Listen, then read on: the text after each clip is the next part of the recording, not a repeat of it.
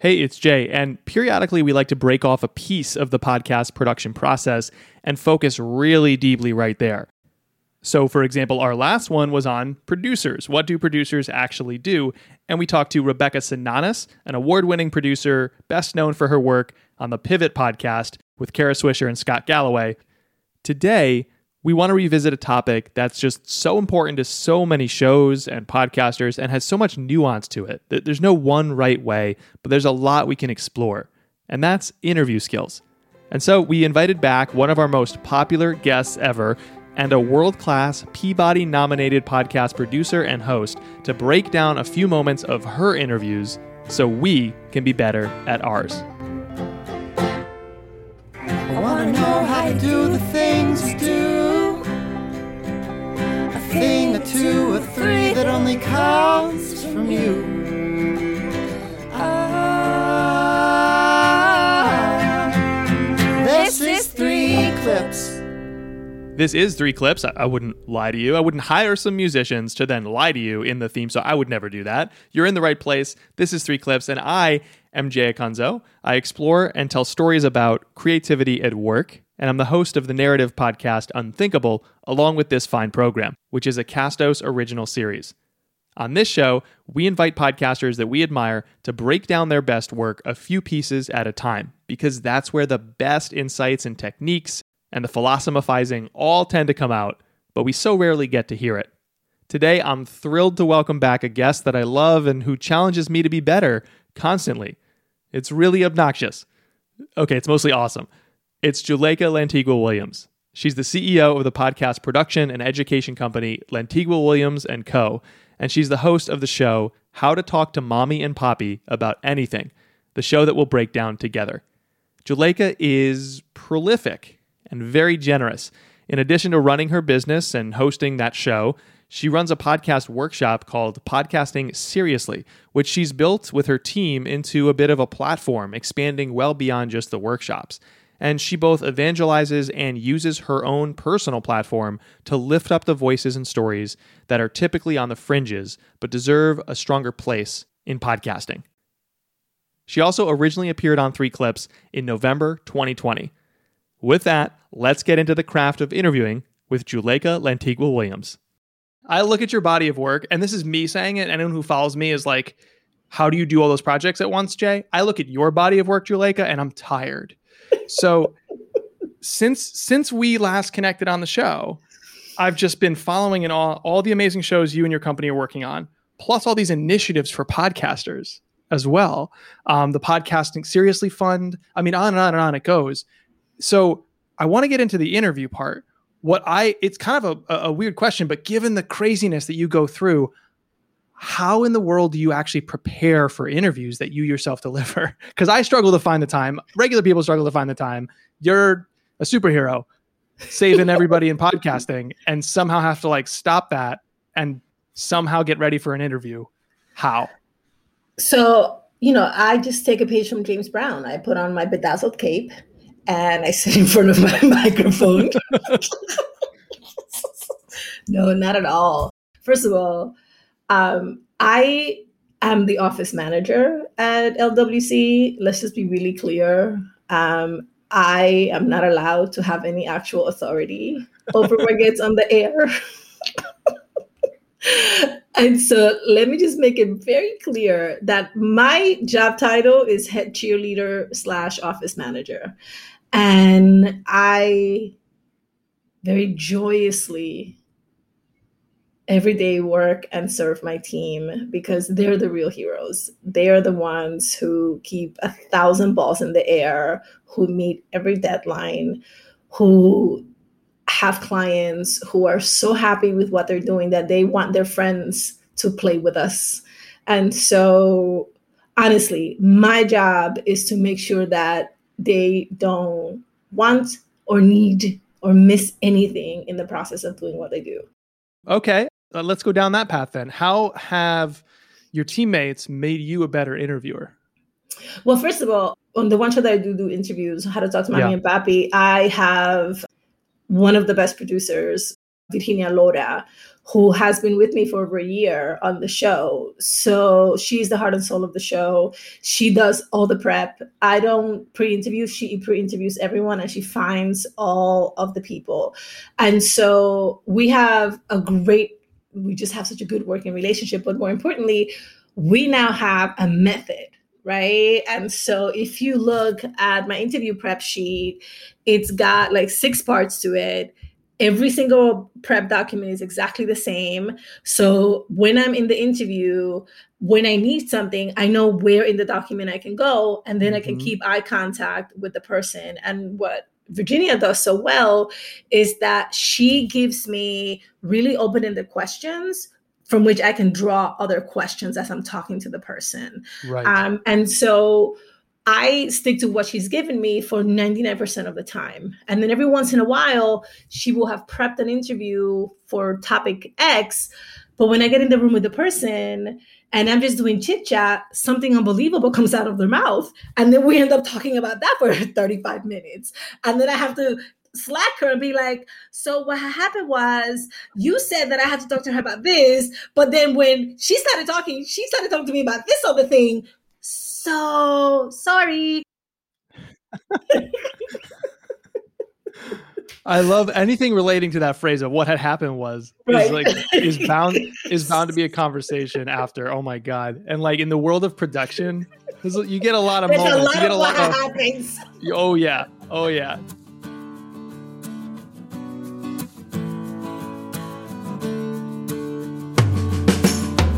We're gonna look at three different moments within your show, How to Talk to Mommy and Papi About Anything. And a quick reminder to you, my listener friend, there's a set format to the show. So, in the first part, we hear a monologue or a testimonial from a child of immigrants who is struggling to communicate with their parents or with their family about a particular topic. In the second part of the show, uh, you interview an expert about how children of immigrant parents could have a more productive conversation with their families around this. So we're going to pull three clips, each from a different episode, um, but they're going to showcase, I think, different interview techniques that you use, Juleyka. And the first clip comes from How to Teach Consent in Our Families. And the context is in the first part of the episode, we hear a testimonial of a young man whose first sexual experience as a teen was one of sexual assault. And this young man, his name is, uh, is it Rafe? Rafe. Rafe is gay. While he was able to come out to some of his family members, he never really felt he could talk about the assault. So he is out, but never really brought that up with his parents that moment. Uh, and in this clip, you're you're basically talking um, with an abuse prevention expert about how to teach consent and body autonomy in families. And when we hear your voice, which is the first voice we hear, um, there's something I want to ask you about that that moment. Uh, and then the expert is going to chime in after. Her name is Rosalia Rivera. So let's go to the clip. I want to talk about particular behaviors, behaviors that I've seen in my family. You know, for example, people who go into the restroom when you're in there because they have to pee, they have to brush their teeth. It's a revolving door. People who stay in the room when you're getting undressed. Essentially, the scaffolding of bad behavior um, that does not encourage body autonomy or privacy so that we can start to recognize that it's not about sitting down and having a talk with your child, but really about standardizing and normalizing behavior that encourages them to understand that they own their body and that they have a right to have privacy with their body. Hmm. Oh my goodness! You just opened up Pandora's box. This is such a hot topic, uh, particularly with Latinx families, because that's just not how we grew up. Here's where I think a lot of people feel there's a point of friction is that they feel like it's more Americanized to be more respectful of our children's body rights. And I want to challenge parents to consider the messages that they're really sending their children and take this away from the perspective of respect you know, when it comes to children and elders, because I think it comes back to that a lot. A lot of people are like, I don't want my child being rude. So I want to make sure that they're hugging or kissing their relatives when they're greeting them. Let's reframe that for a second and think about what you're really teaching here, which is that that person's body is really here for my pleasure or for my um, gratitude. So many things I'd like to ask you. Before I do, I'd, I'd put it to you, Juleyka. What do you notice about that moment? I'm very opinionated as an interviewer. You're heading me off. That's one of the questions I wanted to ask is you definitely put yourself out there. You inserted your opinion and that, that led to the moment. So well, so so you know, the background to that is that I have two small children. They're 9 and 11. And so I am living and I am trying to correct some of these behaviors in my own life and realizing now that I didn't have that much privacy and I didn't have body autonomy. And there were lots of things, none of them inappropriate or criminal, obviously, but there were lots of things that you know, I I probably would have preferred not to do as a kid. Hug people who I had just met, you know, like sat on someone's lap because, you know, that's your auntie's boyfriend or whoever and you're 5, right? And so this topic definitely hit home for me. My responsibility in the room with the expert is to be the most vulnerable person so that we get the most important information from the expert. I don't want to make it sound like I'm acting it because I'm not.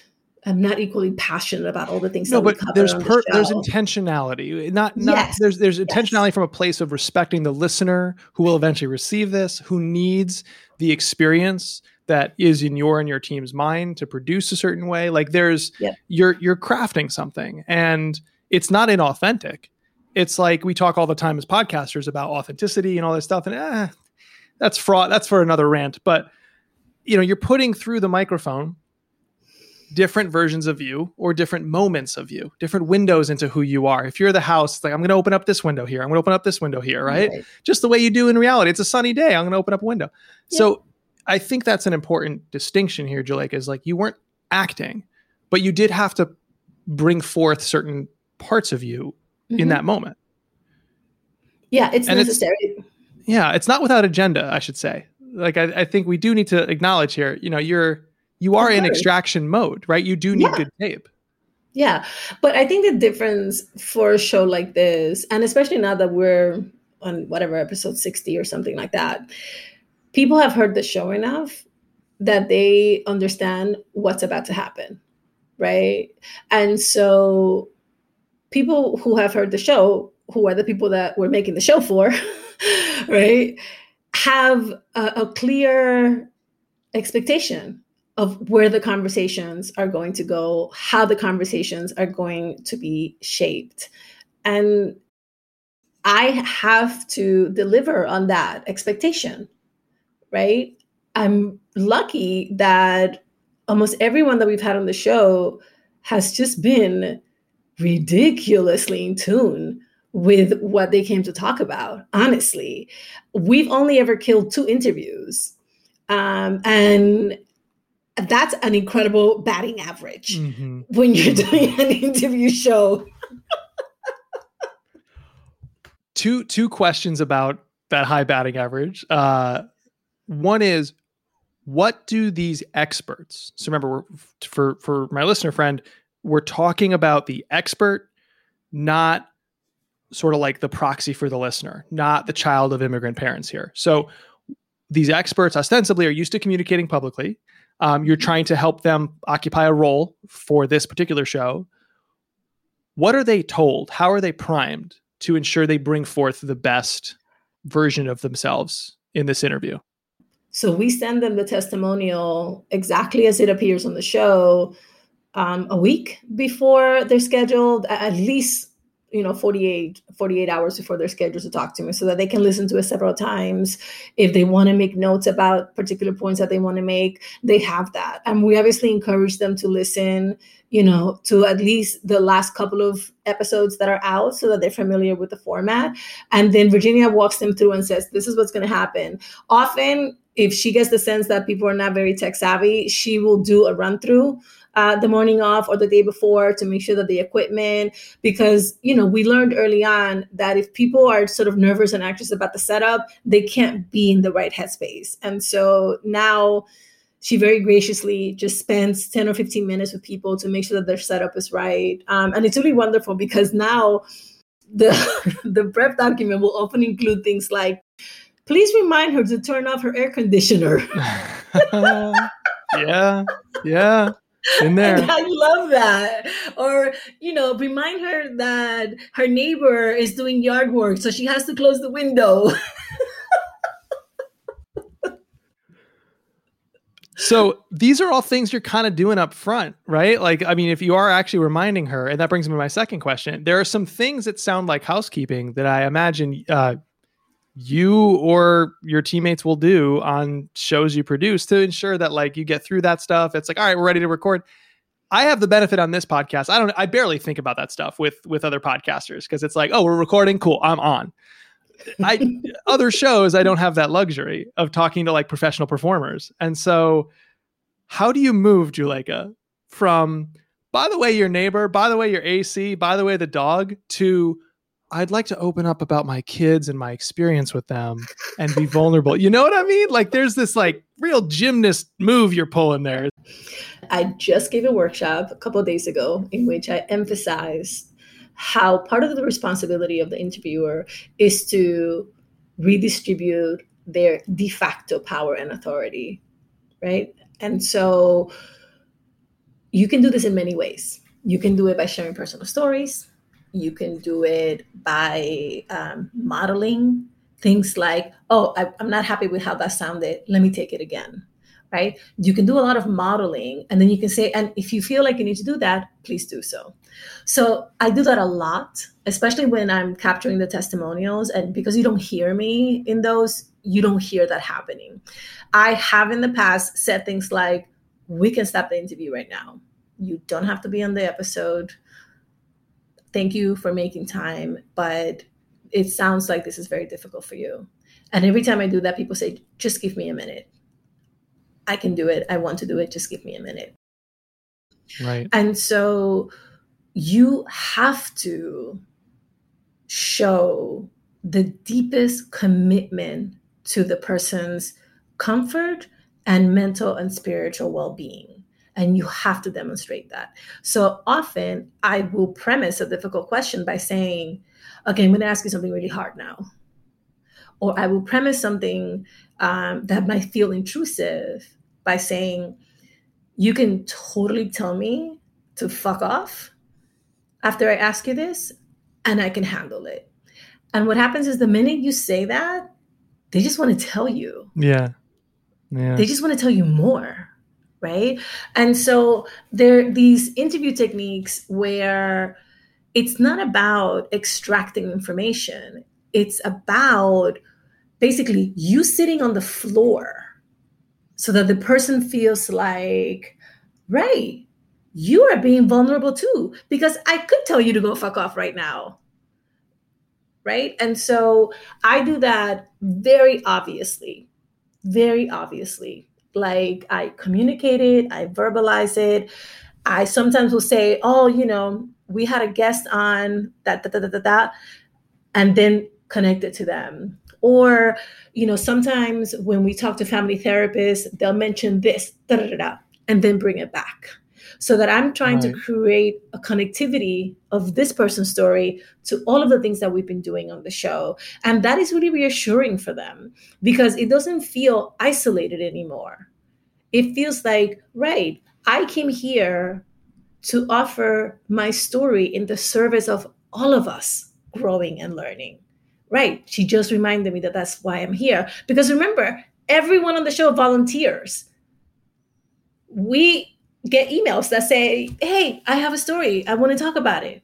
Right. And so already they have pre selected themselves to come right. on the show and, and right. share incredible stories. If someone who's listening doesn't have a show where the premise itself is inherently, it conveys vulnerability and the need for it, you know, I think of a lot of the people that follow my work came from marketing or entrepreneurs or you know they're business people or they are solo creators and a lot of them have you know business oriented or educational shows where who is appearing expert or otherwise is trying to in some ways show off be liked promote something mm-hmm.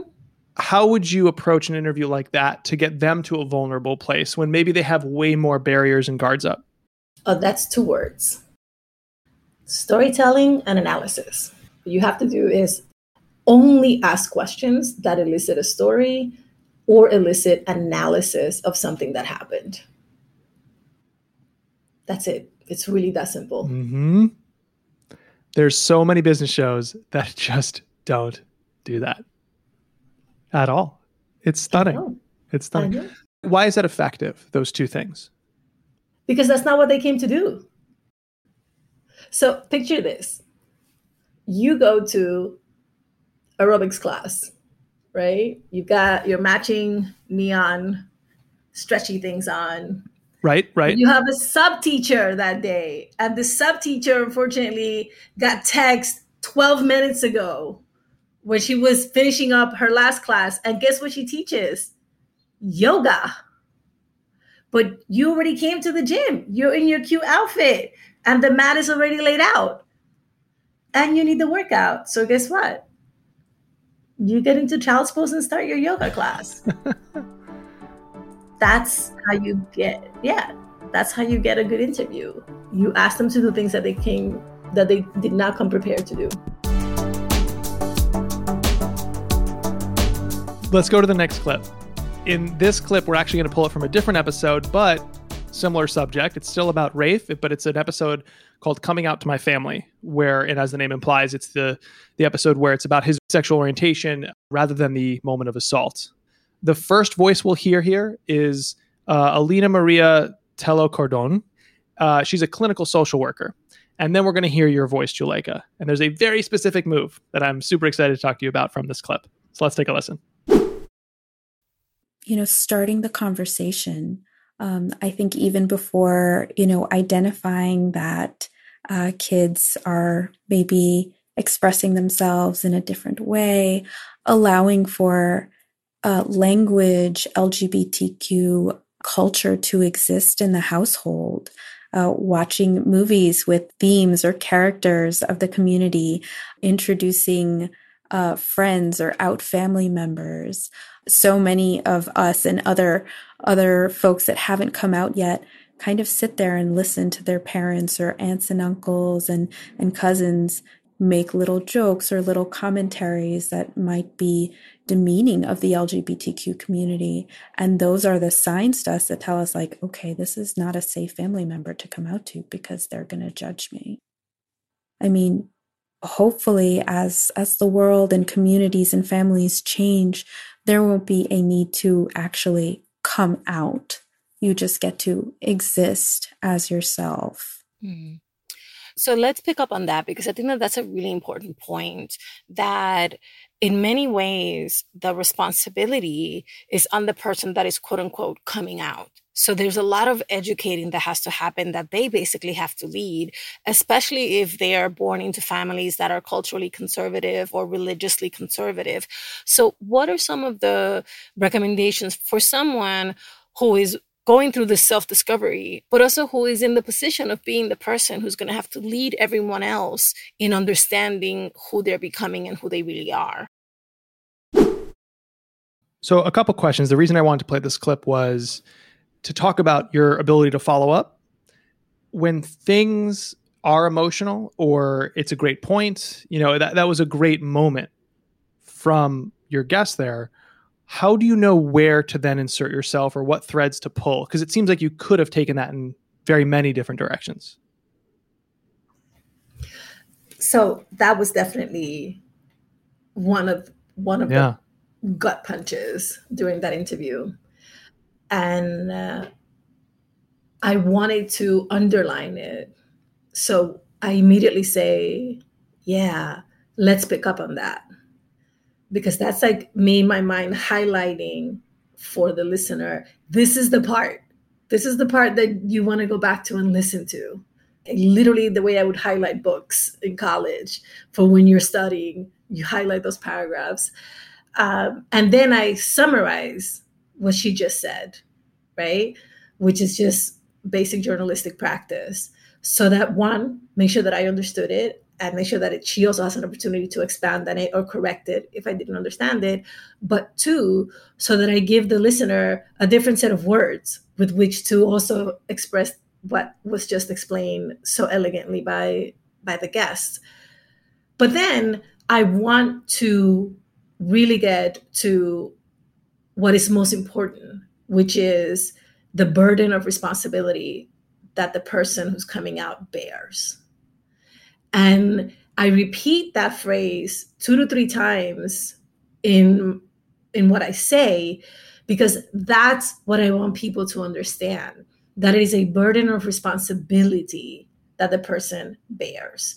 And I'm just mirroring what my experts said, right? But this is me practicing those good communication skills, you know, rephrase and repeat.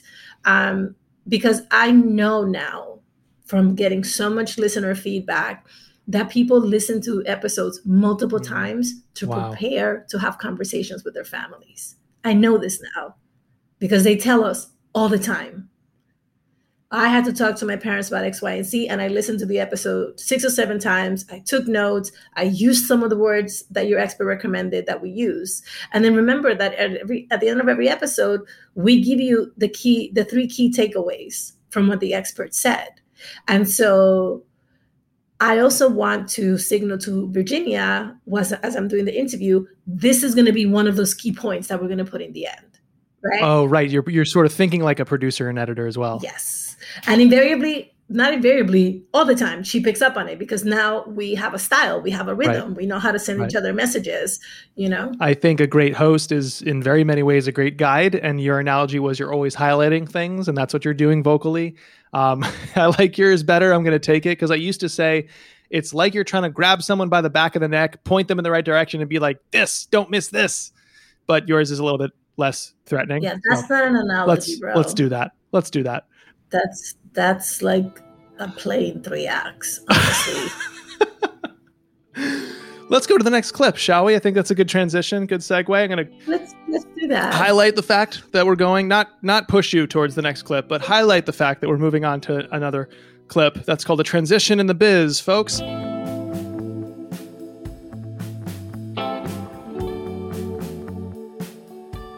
This final clip is from an episode called When Mommy Doesn't Respect Your Hustle. Probably my favorite title of any episode of the show. I love this one. Testimonial is from an entrepreneur named Nelson. When Nelson was a kid, he watched his mom scoff. I love that word at his uh, father's ambitions. And uh, it's not that I'm not from an entrepreneurial family. I am. My father was an entrepreneur my whole life and never told me as such. So I wish he did because I went the corporate route and I hated it. I don't think my family would have scoffed at my desire to be an entrepreneur. But if I'd known entrepreneurship was a thing, I would have been obsessed from a young age. And so here is Nelson. Uh, and uh, he was watching as his mom scoffed at his father's ambitions to start his own business. And now he's uh, struggling with her opinions of his own hustle as an adult. And in the clip, you're discussing this dynamic with family therapist um, Stephen Lewis. Did I pronounce that right? Stevan. Stevan. He pronounces it Stevan. Stevan Lewis. Yeah. And right before this clip, they're talking about this classic immigrant story where the parents hustle and work blue collar jobs, but they expect their kids to become white collar professionals. Let's go to the clip. And that's it's a tough thing because you're saying, well, what worked for you was having this hustle mentality. That's what made you successful. Now you're saying I need to abandon all of that.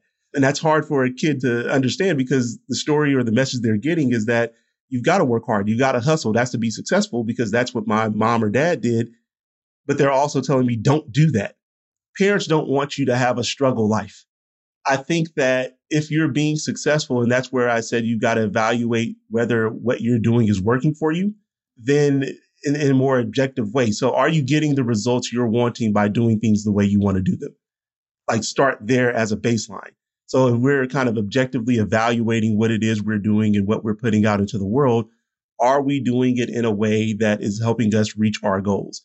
If not, then maybe, you know, we take into account more of what, you know, our parents are telling us, uh, or try a different way. But other than that, I mean, you're as individuals and human beings, especially, you know, adult children, uh, we're going to have to live with the consequences of our decisions.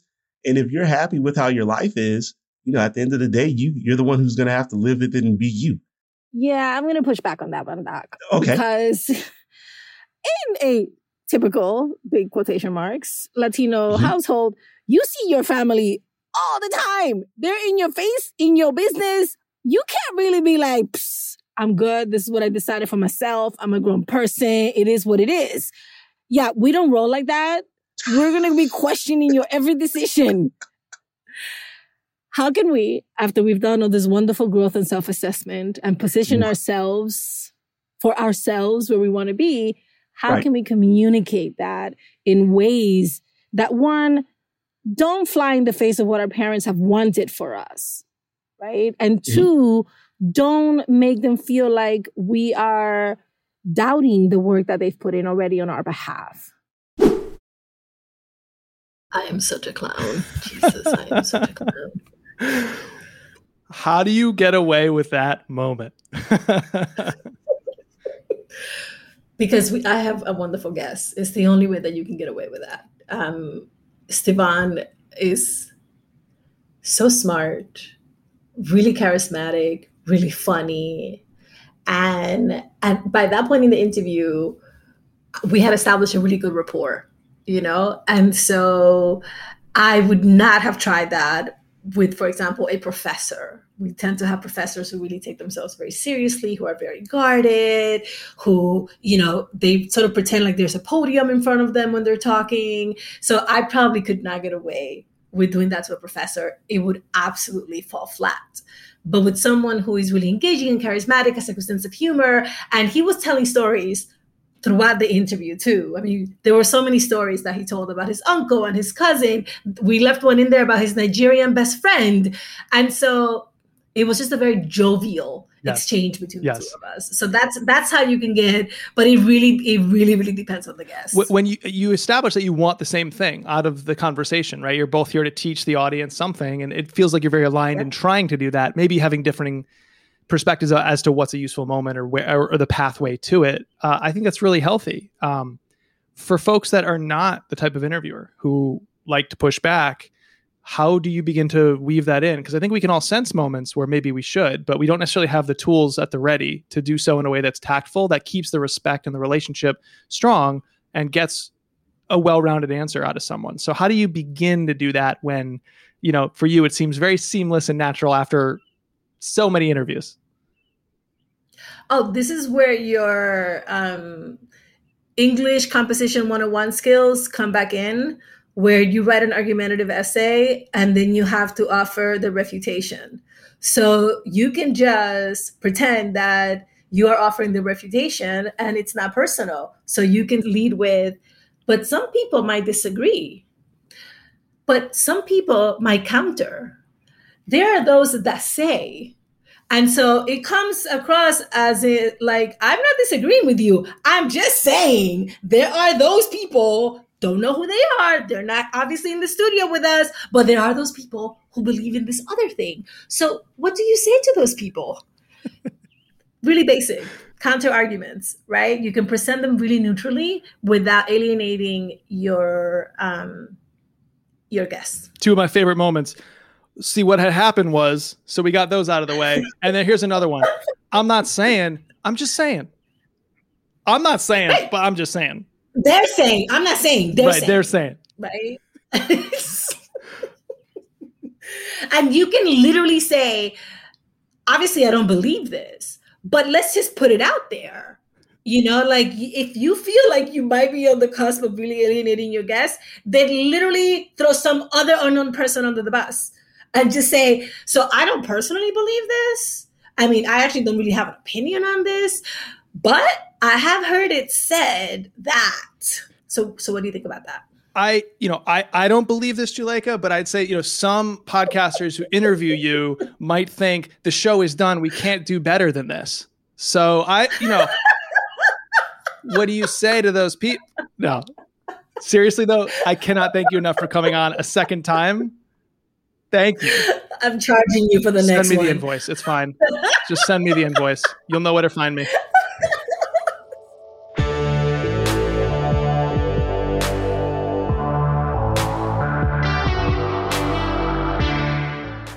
Thank you so much for listening. This episode was produced by Andrea Maraskin with original theme music by Cardboard Rocket Ship.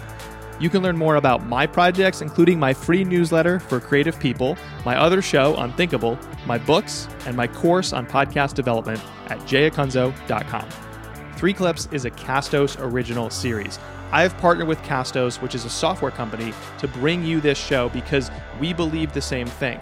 Podcasting is about going deeper in a world trending shallow exploring things that matter, connecting more deeply with your audience. And so Castos is developing a suite of software tools to help podcasters do that. And one of the things that they're betting heavily on are private podcasts. So, whether you're a marketer trying to reach your in house team at the business you work for, or you're a creator trying to serve the audience more deeply, maybe generate some revenue through your show, and provide something extra special for your community and your superfans, explore all the tools that Castos offers in private podcasting and beyond at castos.com. That's C A S T O S.com. All these links are in your show notes.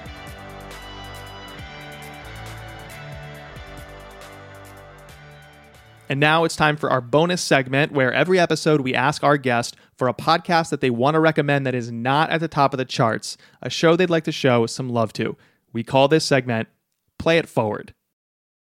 All right, so the show is called Mementos, and it's by one of the OG of the podcasting seriously community, Lori Mortimer. And it is such a beautiful concept. She talks to people about objects that they love that have a significance to them. But she is such a gifted interviewer that you just get immersed into the significance and the beauty uh, of this object and of the lives and the histories that are wrapped around them. So check out Mementos everywhere you listen. Follow Lori Mortimer on Twitter. She's she's an OG.